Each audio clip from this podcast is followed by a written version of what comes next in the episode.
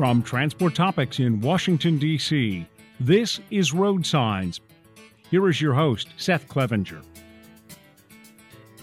Thank you for listening to Road Signs, the podcast series from Transport Topics that explores the trends and technologies that are shaping the future of trucking. In this episode, we're going to take you inside the making of TT's 2022 Top 50 Global Freight Companies list, which we just published on November 7th, both in print and online at ttnews.com. This annual list ranks the world's largest freight transportation companies across all geographies and all modes of transportation. To produce this list, we worked closely with SJ Consulting to rank these companies based on annual revenue from freight operations. In addition to the main top 100 list, this publication also includes rankings of the largest container seaports and cargo airports in North America. If you haven't already done so, you can get exclusive access to the complete version of our top 50 global freight companies report by subscribing to Transport Topics at ttn.ws slash tt subscribe. You can also text TT subscribe to 571 622 0001. And of course, don't forget to check out a fresh episode of Road Signs every other Thursday. And now, to discuss how we assembled this year's Top 50 Global Freight Companies publication, I'm going to bring in two of my colleagues at TT features editor Michael Freeze and our new features coordinator, Mike Senatori. So we do have two mics on the podcast, but we'll make that work. You know, we've been going with Michael and Mike system in the uh, office to reduce confusion, and I'll do the same here. Uh, that aside, thank you both for your hard work on this project and for being a part of this conversation. Glad to be here, Seth. Uh, this is Michael talking, by the way. but yes, uh, this is going to be a very exciting time. So I, am I'm, I'm happy to be a part of this. Yeah, happy to join the podcast. Uh, this is Mike, by the way. Yeah, I'm excited to be on. So, just to start things off, I'd like to walk our listeners through the process of assembling this publication. As I mentioned earlier, we work closely with SJ Consulting on the main top 50 list. SJ compiles freight revenue data on companies all around the world. And then we add in supplemental information such as equipment and asset information, uh, executive leadership, and, and company descriptions. Uh, so, Mike, uh, you took on the lion's share of the work this year. Uh, so I'd like you to describe the process of gathering and compiling the information that went into this list. Sure. So, yeah, it, it, was a big project. My first job was really to update the profiles that we have on companies that have appeared on previous year's lists. And, you know, that includes checking for updates on their chief executives, their websites, and the stock listings. And for new companies on this year's list, which we had plenty of, uh, I really had to build their listing from the ground up. And so that helped me, you know, as someone who's sort of new to the trucking and transportation industries as a whole, it really helped me to learn more about third party logistics providers and freight forwarders and the services that they really provide. Yeah, for sure. I mean, it's a great way to learn about the industry is to to work on these publications. It's been, you know, my experience as well uh, at Transport Topics. You know, I'm coming up on uh, just about 12 years uh, at this point, but uh, it's amazing how much you learn uh, working on these projects. And and to your point, certainly is a big project. These these four annual publications uh, are a big part of what we do at TT. Uh, and you alluded to this earlier, Mike, but I also want to to dive in a little bit deeper on one of the big changes to this year's Global 50. so this year we are now including third-party logistics companies and 3PL services uh, so these are companies, of course, that serve as intermediaries um, between shippers and carriers. They arrange and coordinate shipments, uh, but t- don't typically uh, move the freight themselves. So in the past, in this publication, we focus specifically on asset-based carriers. You know, whether it's trucking or parcel, uh, rail operators, uh, ocean freight, and air cargo providers. Uh, but now that we're also considering some of these non-asset-based companies uh, we see that some of the big international freight forwarders and large freight brokers have qualified for this list, and those are you know the bulk of the new companies that uh, you, referenced, Mike. Uh, you know, personally, I like this change because you know increasingly it's becoming harder and harder to separate asset-based transportation and third-party logistics services. I mean, if you just look at the trucking industry, you know, most of the large fleets, most of the large motor carriers are also freight brokers. They'd have a, a freight brokerage arm. Uh, and you know many of the large asset-based companies, you know, global transportation providers, are also involved in warehousing, uh, supply chain orchestration, and, and, other logistics services. So it's harder and harder to to truly delineate And for a list like this, that's supposed to be very comprehensive, and we're looking at all freight transportation around the world, uh, it just makes sense to to put it all together. I think, and, and, include uh, asset based and non asset based uh, freight transportation services together as we uh, look at company revenue. Um, but that being said, I'd like to ask each of you to reflect on this year's final product. You know, what are some of your top takeaways as you review this list? And I'll start with you, Michael. You know, one of the things you just said, you touched upon, Seth, that you were saying with uh, you know, large trucking companies being freight brokers as well. You know, having that that all all services type of mantra you know in, in the past that that was uh, more of a, a, marketing thing than than an actual um, you know a, a tangible uh, asset or service to provide to their customers. And and now in this day and age as well when it comes to the supply chain bottlenecks that you're reading about and even the the the, the striking port workers um, uh, out in the west coast that I mean, that that that's still going on you know it's, it's it's so important to for companies to carve out that particular niche and uh, but at the same time you know have these services that uh, they offer offering a, a wide range and, and being more viable to potential customers so i think us reflecting that particular change and um, noticing that particular dynamic in this list. I, I, think that's very helpful uh, for for this year versus years past. Yeah, and you know, it's uh, in some ways easier, right? Because you don't have to delineate actual asset based, you know, uh, freight uh, services uh, versus 3PL. Uh, um, but uh, I want to ask you the same question, Mike. You know, what stands out to you, um, you know, the most as you reflect on your experiences working on this list for the first time? Yeah, I mean, like you guys said, uh, I I really do like the change that we made with including the non-asset based companies. Um, I think they you know these 3PLs and these other non-asset based companies they they really play a vital role in the entire landscape of you know freight transportation. So being able to include those on this year's edition of the list, I feel like it just gives it a more holistic view and and, and as you said, Seth, a more comprehensive view of sort of the entire landscape of freight transportation.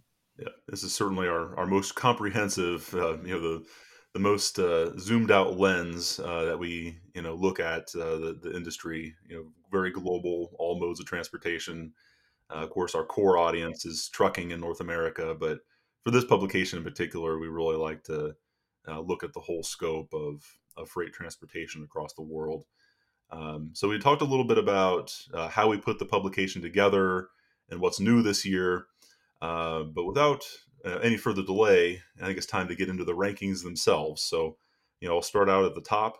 Uh, no surprise that UPS and FedEx are the clear cut, you know, numbers one and two on the list. Um, you know, not only are, are UPS and FedEx the largest transportation companies in North America, that's also true on a global basis. Uh, now, one prominent addition to this year is the U.S. Postal Service. You know, in the past, we have not uh, considered them for the list, but uh, you know, it's a kind of a unique case being a uh, you know government operated uh, entity, but you know there are other examples of that. You know, both past and present on the the global 50 list. So uh, it only made sense to include USPS. Um, so they appear for at uh, uh, number four um, on the list after being included for the first time, and it's not necessarily a, reflection of um, you know their operations is a reflection of us uh, including them on the list for the first time. But uh, the postal service is number four, uh, and then the the largest 3PL on the list um, is Switzerland-based ocean and air freight forwarder uh, Kuehne Nagel. Uh, they're at uh, number eight. they're also factor highly on our list of North American operations in our annual top 100 logistics list we published earlier this year. Uh, and then we look at uh, North American based uh, 3PLs. Uh, some of the largest uh, freight brokers rank very highly. CH Robinson, you know, largest broker in the U.S. North America, you know, they debut at number 17 on this list. And Seattle-based freight forwarder Expeditors International checks in at number 23. Uh, so those are a few of the big changes and, and uh, takeaways from the list itself. Uh, Michael, what companies or ranking changes stand out to you this year? Well, you, you pretty much touched upon it. The, the USPS and, and Kuehne and Nagel. Uh, first, the, the USPS. Uh, you know, it would be surprising, but at the same time, for for years, the U.S. Postal Service has been working hand in hand with you know, um, you know other uh, delivery based services such as you know Amazon and even even UPS to a certain extent. You know, when it comes to you know weekend deliveries. So I mean, it's it's I wouldn't say a no brainer, but I mean it's a it's a logical uh, destination as uh, for being number four on that particular list. So uh, uh good for the USA in, in, in, that particular part. But but but no, the the uh, the postal service is a very uh, you know vital uh, delivery link. We you know, we talk about truck you know the trucking industry all day every day here. That that that is our job but the you know the U.S. Postal Service really is a you know a, a, backbone such as the trucking industry to the to this particular country. Uh, with with Kuehne and Nagel, um, you know it's uh, another thing in, in, the kind of same sense that you know it's um, you know not so much a surprise, but you know it's a it's a very large 3PL. You know, I mean we don't see we don't see too many uh, you know uh, trailers or, or, or tractors with, with, the Kuehne and Nagel logo on it. But I mean, if you're if you're a driver in you know somewhere in Southern Europe, I'm pretty sure you'll see that name quite a bit as much as you see you know DHL and other worldwide uh, carriers. So having those two on the list is, is, really representative of what we were trying to uh, achieve you know as you were saying earlier seth about you know having a comprehensive list so i think you know those two uh, those two entities really attest to that yeah, and you know, I'll also mention uh, you know DHL at number three. So it's the you know, top four companies are all in the parcel space, uh, largest you know transportation providers in in the world, and with a, a postal service, three out of four based in the uh, U.S. Uh, you know, Mike, I want to ask you the the same question. You know, what uh, you know, companies or ranking changes stand out most to you when you uh, take a look at the list this year? Michael, you touched on this before as well, but uh, the company that really stood out to me was the Postal Service. I mean, the addition of USPS to the list shouldn't come as a surprise, but the fact that it made its debut all the way up at number four caught me a little bit off guard.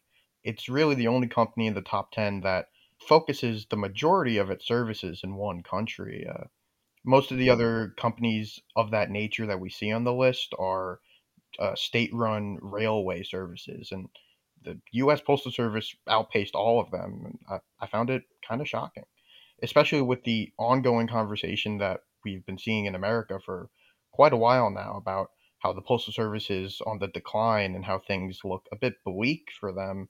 It was it was surprising to me to see how strong their numbers are compared to these other giants of you know of freight transportation.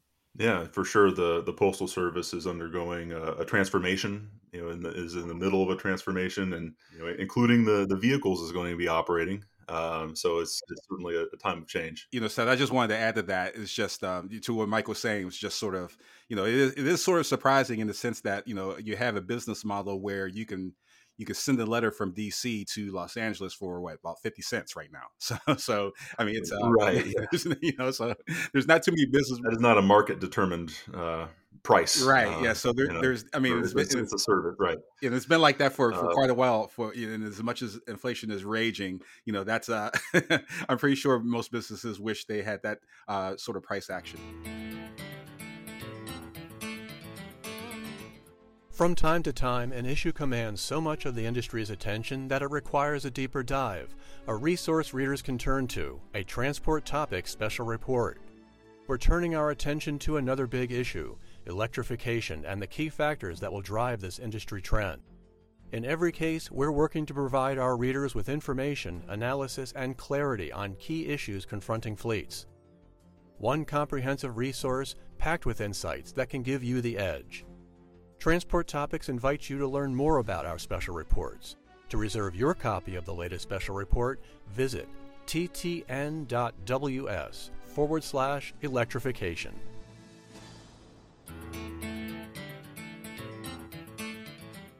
And I do also want to mention that, of course, many trucking companies um, have large contracts with the Postal Service, you know, mail hauling contracts. Uh, so you know the the postal service is not only um, you know a provider of transportation itself, it is also a, a shipper in a sense. You know, it's a uh, large customer for uh, for some trucking companies uh, as well. Um, so, just as a reminder to our listeners, you can view the full top 50 list online at ttnews.com. And of course, you can get exclusive access to the complete version of our top 50 global freight companies report by subscribing to Transport Topics at ttn.ws slash tt subscribe. So, as in years past, uh, several of North America's largest trucking companies also stand among the largest freight transportation companies in the world. Uh, just looking at the list, less than truckload carrier XPO Logistics ranks number 26 on the list. That company has morphed into a pure play LTL provider through the spinoff of its contract logistics business, which is now GXO Logistics, and also just recently its freight brokerage operations, which are now moving forward under the RXO name. So uh, XPO, of course, uh, assembled um, many, many uh, uh, operations and companies throughout the industry and, and, built this very large operation in uh, trucking and uh, warehousing and logistics. But now the company has has changed directions, and you know Brad Jacobs, who you know led the company on this path, is has now separated them into more pure play opportunities moving forward with XPO, GXO, and RXO. Uh, so some other uh, you know major trucking companies on the list uh, this year on our top 50 include truck rail intermodal service provider JB Hunt at number 28 and Canada-based trucking and parcel conglomerate TFI International at number 42. A newcomer to the list I want to mention is number 45 Landstar System, you know, which operates through a network of independent freight brokerage agents and independent owner operators. So it's a bit unique compared to the other companies on this list and uh, the company had a lot of growth in 2021 uh, with uh, 58% revenue growth. Um, so just a really, really banner year uh, last year. And of course, all these companies are, are ranked on the basis of freight revenue uh, from the most recent full year, which was 2021. also mentioned, of course, truckload giants Knight Swift Transportation and Schneider are numbers 47 and 49 respectively on the list. And uh, just rounding out the list at number 50 is LTL carrier Old Dominion Freight Line. Uh, I also mentioned that another LTL company, Yellow Corp, um, just missed the cut at number 51. Um, you know, Michael, uh, I'll ask you also to, to reflect on the North American trucking companies that appear on the, the global top 50 list.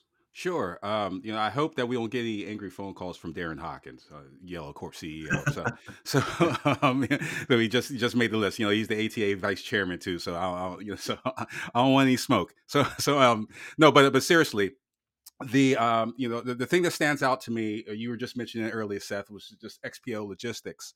You know with uh you know they, they've made a lot of noise you know this year with uh you know just with uh, gxo logistics and the, the the rxo name as well you know they're they're doing a lot of things in, in that, that particular space and just we were talking about even earlier with just kind of uh, you know freight these uh, these freight companies you know uh, expanding their niche. So i mean I, I, think you know the the the freight companies in north america that, that are doing that such as um, uh, you know XPO Logistics and even you know to a certain extent you know JB, JB Hunt you know um, those are the particular companies that are going to probably remain on this list that, that are doing uh, that are not only the, the, big players, you know, such as you know Old Dominion Freight Lines. You know, it's it's uh, that the size of these companies, the leaders of these companies are, are taking that particular size and also uh, learning how to not not learning, but but also diversifying uh, their, their their services and and really letting it know to their their consumers and, and the potential customers what they are capable of. So, I mean, I, I, think the the companies that that are doing that and are continuing to do that are going to remain on this list and, and be you know very viable in the future. Yeah, certainly an interesting. Um, you know, mix of companies that have expanded their uh, service offerings and have morphed over the years. You know, uh, you know, JB Hunt is one that it has reinvented itself over the years from a you know more of a traditional you know, trucking company to a you know really now an intermodal service provider and you know really becoming more of a uh, broader service provider and and uh, uh, through its uh, JB Hunt uh, 360 uh, platform. and then you have you know, sort of the opposite with XPO. you know, it's a company that you know through acquisition grew and really expanded in, in, into a, a variety of services both trucking and logistics. and now has moved in the opposite direction uh, with more of these you know, pure play approaches. You know, XPO is going going to be a LTL provider, um, GXO contract logistics, and RXO freight brokerage. You know, so, you know, really tech, you know, technology uh, enabled uh, uh, freight brokerage. Uh, so really, you know, moving more toward specialization, which is kind of a, a counter uh, point to maybe the the broader trend in the industry. Uh, but it certainly is interesting to to watch that develop. Um, you know, Mike, I want to turn it over to you as well, uh, just to get your thoughts and reflections on the the trucking companies uh, that appear on our top 50 list. It was good to see that even with our expanded list this year, covering 3PLs, um, and covering other non-asset based companies, North American Trucking really stood its ground and maintained its presence across the list. And something that really stood out to me was that even though certain companies within the sector that they, might have moved backwards in the rankings from last year's list, we still saw a increase in their freight revenue. And this is the case with companies across different industries on the list, but it, it really stood out to me with the North American trucking, specifically companies like XPO, like you said, they moved back two spots compared to last year's ranking, but they grew their freight business by $4.7 billion. JB Hunt, as you said, moved back three spots, but they increased their revenue $4 billion. And this is the case for all the trucking companies that you mentioned earlier.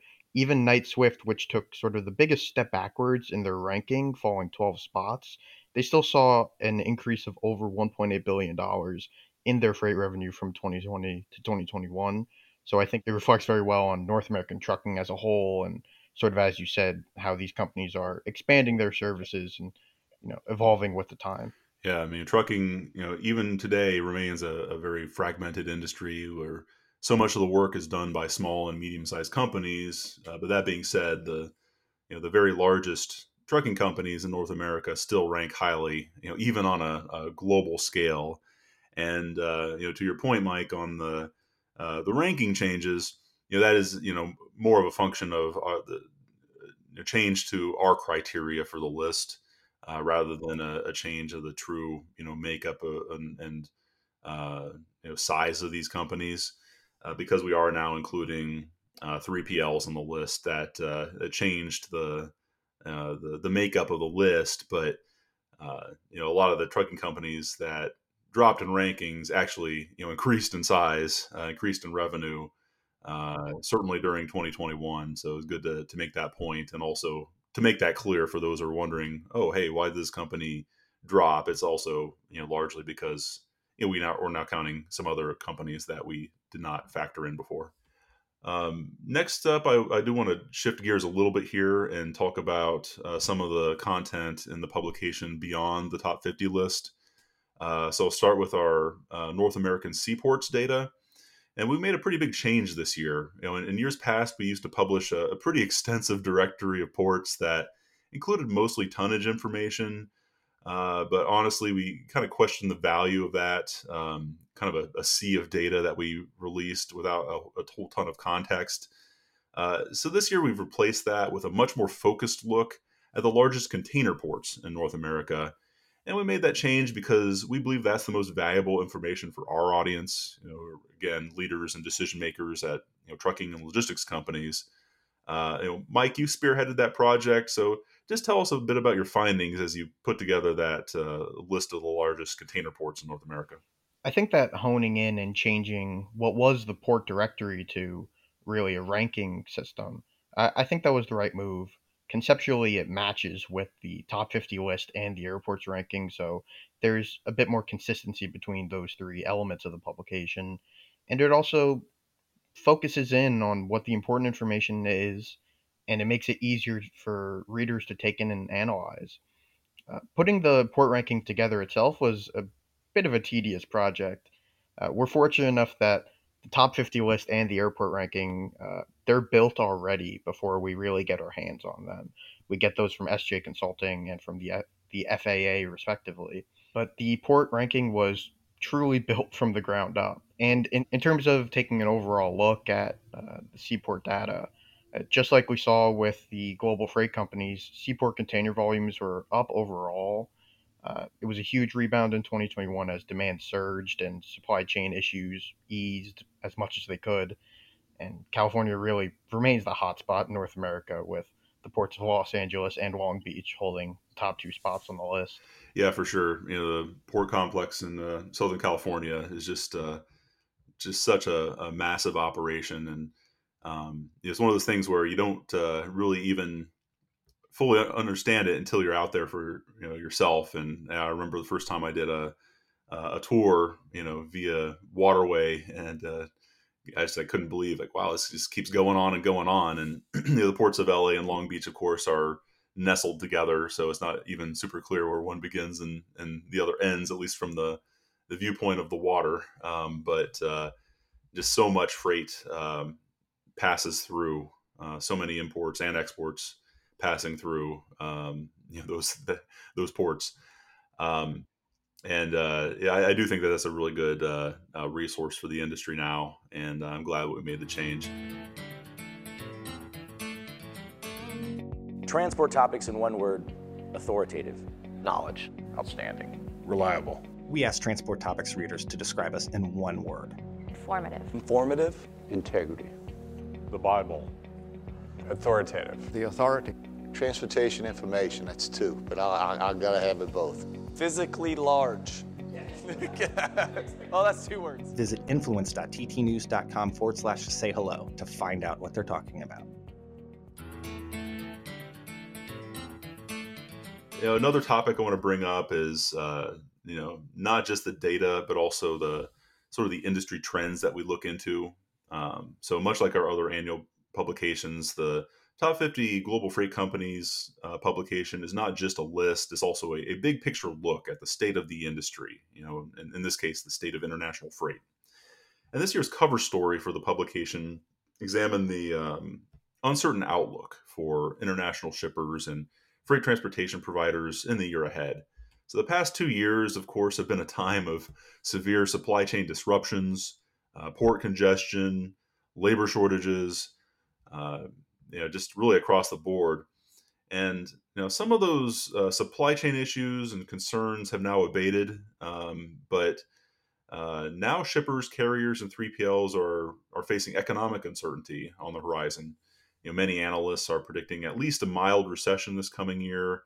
Uh, so that's now lingering for uh, managers and decision makers and business to uh, to navigate uh, in the coming months and, and year and, and beyond. So uh, Michael and Mike, I'd like to ask each of you to share your thoughts on the road ahead for uh, the world's largest freight transportation companies. Uh, you know, Michael, I'll, I'll, start with you. You know, one of the things, Seth, that that I've seen when it when it comes to just the the international freight situation is you know the you know those problems that you you just mentioned uh, about you know supply chain bottlenecks you know that that has subsided on the on on the west coast but the east coast is still getting just a little bit of, of those particular problems. So i mean it just it seems that the that the issue has shifted and, and that just that's primarily from you know the shippers who had anticipated a, a backlog and, and just working forward and and then going to other ports, um, you know, in, in, lieu of the, you know, the, the bottlenecks that they're they're now having. So that problem has kind of switched, and and as you also said, with the the, the ten thousand foot view of this as as our um, annual magazine shows uh, what's going on with the the international trade situation is that um, now you can kind of see it with, with the boots on the ground when you go to your retail stores you know the the the, the shelves are packed but they, they are packed from orders that that were placed back in you know the, the spring or summer. So so now you know it, it's kind of um, you know those those problems that we were having in that spring and summer are, are now um, moved to that the holiday season and you know the holiday season is is, is known to have a big up, uptick for for consumer business but you know that is a question mark when you have a recession or you know the fears of a recession looming you know, looming out and um, the the consumer uh, consumer spending is, is is not as strong but I mean it's, it's still resilient but there's still a lot of question marks involved. So you know, having an eye toward international trade really give really give uh, um, people an idea of what th- this country is, is, headed toward when, when, when, it comes to business and when it comes to consumer spending. So um, just kind of having uh, all of those uh, dynamics play out, you know, you have that particular su- situation. Uh, but, but another thing I wanted to point out, Seth, too, just in, in, in the copy that's in the, the content that's in this new issue is that with the uh, you know, manufacturers are, are, are thinking about um, you know near sourcing or, or, or even bringing uh, manufacturing jobs back to the U.S. I mean we've seen that trend um, slowly rise in, in the last few months or, or, a year or so. But you know that that's a, a particular trend that, that I thought that was pretty eye opening. You know, since uh, we've often you know, especially in our political space, talk uh, talk about you know bringing uh, taking bringing manufacturing jobs back here into the United States and not having them outsource, or even with the business um, perspective of businesses uh, having that outsource uh, coming to a, a, a, country that's closer to the United States. So uh, those are particular trends that I think that are very encouraging. So when, when it comes to the, the, the big landscape of things. Yeah, certainly a, a time for um, logistics planners to to reevaluate uh, supply chains in light of all the disruptions we've we've seen over the past two years. Uh, you know, the, a greater focus not just on you know the efficiency and speed of supply chains but also the resiliency you know hey when there is a supply chain disruption are you prepared? Um, you know how can you rebound? Or, or, you know how long will it take to get a critical component that, that a manufacturer needs to uh, produce products? You know, of course we saw that with semiconductor chips and uh, the automotive and also the truck manufacturing uh, space uh, just as an example but many more examples. So um, much more of a, a, sort of a reevaluation of supply chains, and maybe it makes sense to uh, reshore or nearshore uh, some of this uh, manufacturing and some of the supply base. Uh, that's of course a, a, conversation that happens over a lot of time. You know, this is not something that can be done overnight for the most part. It's a you know multi-year sort of uh, uh, process of shifting you know your your supply chains and your sourcing and your uh, where you decide to locate manufacturing, for example. Uh, that's something that's a you know that's a big ship to turn around, and that just takes time. Uh, but that is increasingly part of the conversation, and I think that there's a lot of global shippers and uh, transportation companies and, and, logistics providers that have been taking a closer look at uh, ways to improve the resiliency of supply chains and maybe not just uh, you know, continuing with the you know the just-in-time kind of paradigm of you know how can we operate a lean and efficient supply chain. We also need to be ready to uh, handle the bumps in the road. Um, you know, Mike, I also want to turn over to you. Um, you know, to ask you know your thoughts on on what you see on the horizon for international shippers and, and transportation providers uh, in the year ahead. Well, the supply chain issues really can't be understated. You know, even with moderate improvements, uh, as Michael said, we see a bit of relief on the West Coast, but uh, the problems are still prevalent on the East Coast. These disruptions are still happening, and they're still holding up business for shipping companies. The uh, the looming recession that has been talked about for a little bit now would have a serious negative impact on consumer spending, and that could lead to sort of a downturn for freight overall. What I'm watching most closely myself is the ongoing labor disputes between rail companies and their employee unions. Uh, we're not really out of the woods yet in terms of avoiding a rail strike, and that strike could have a disastrous ripple effect for the entire U.S. economy, and particularly supply chains would be really, really stressed by that. But if a strike can be avoided, then freight companies can let out a big sigh of relief. Yeah, for sure. This has been a you know a very important uh, topic to to watch you know over the summer, um, and uh, you know on the rail front, it looked like we were you know on a, uh, a very good trajectory with the you know the tentative agreement. Um, you know, but there is still uh, you know uh, last uh, I I checked two unions that did not vote to approve that agreement. So still some question marks about you know labor negotiations on the rail side, and the same is true with the ports.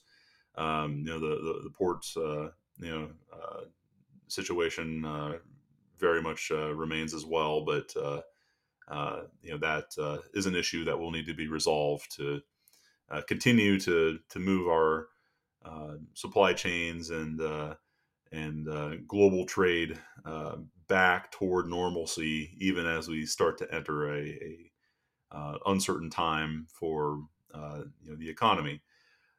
but hey, I'm, I'm, looking at the clock, and I think we've probably exhausted most of the key topics of um, you know that that are connected to our top, our top 50 uh, global freight companies list. You know, I appreciate uh, you know uh, both of you gentlemen for uh, all the hard work you put into the the project, and uh, also thank you for your help taking our listeners inside the making of this year's top 50 list. You know, as I mentioned before, this is one of our uh, big projects of the year, so it always feels great to to see it all come together. Thank you both for for joining the podcast. Not a problem. Thanks for having me.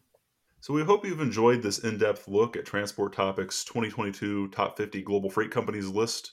As a reminder, you can view the complete top 50 list and related information online at ttnews.com. And of course, if you're a Transport Topics subscriber, you already have a hard copy packaged with the November 7th issue of TT. If you've enjoyed this episode of Road Signs, please let others know. Rate and review us on Apple Podcasts and Spotify. If my questions have sparked questions of your own, share them with me and the Road Signs team. You can email us at share at ttnews.com. We'll read them and respond daily. And also, let us know how we did by texting TT Survey to 571 622 0001. And of course, we'll be back in two weeks with a fresh episode of Road Signs. Until then, I'm Seth Clevenger. Thank you for listening.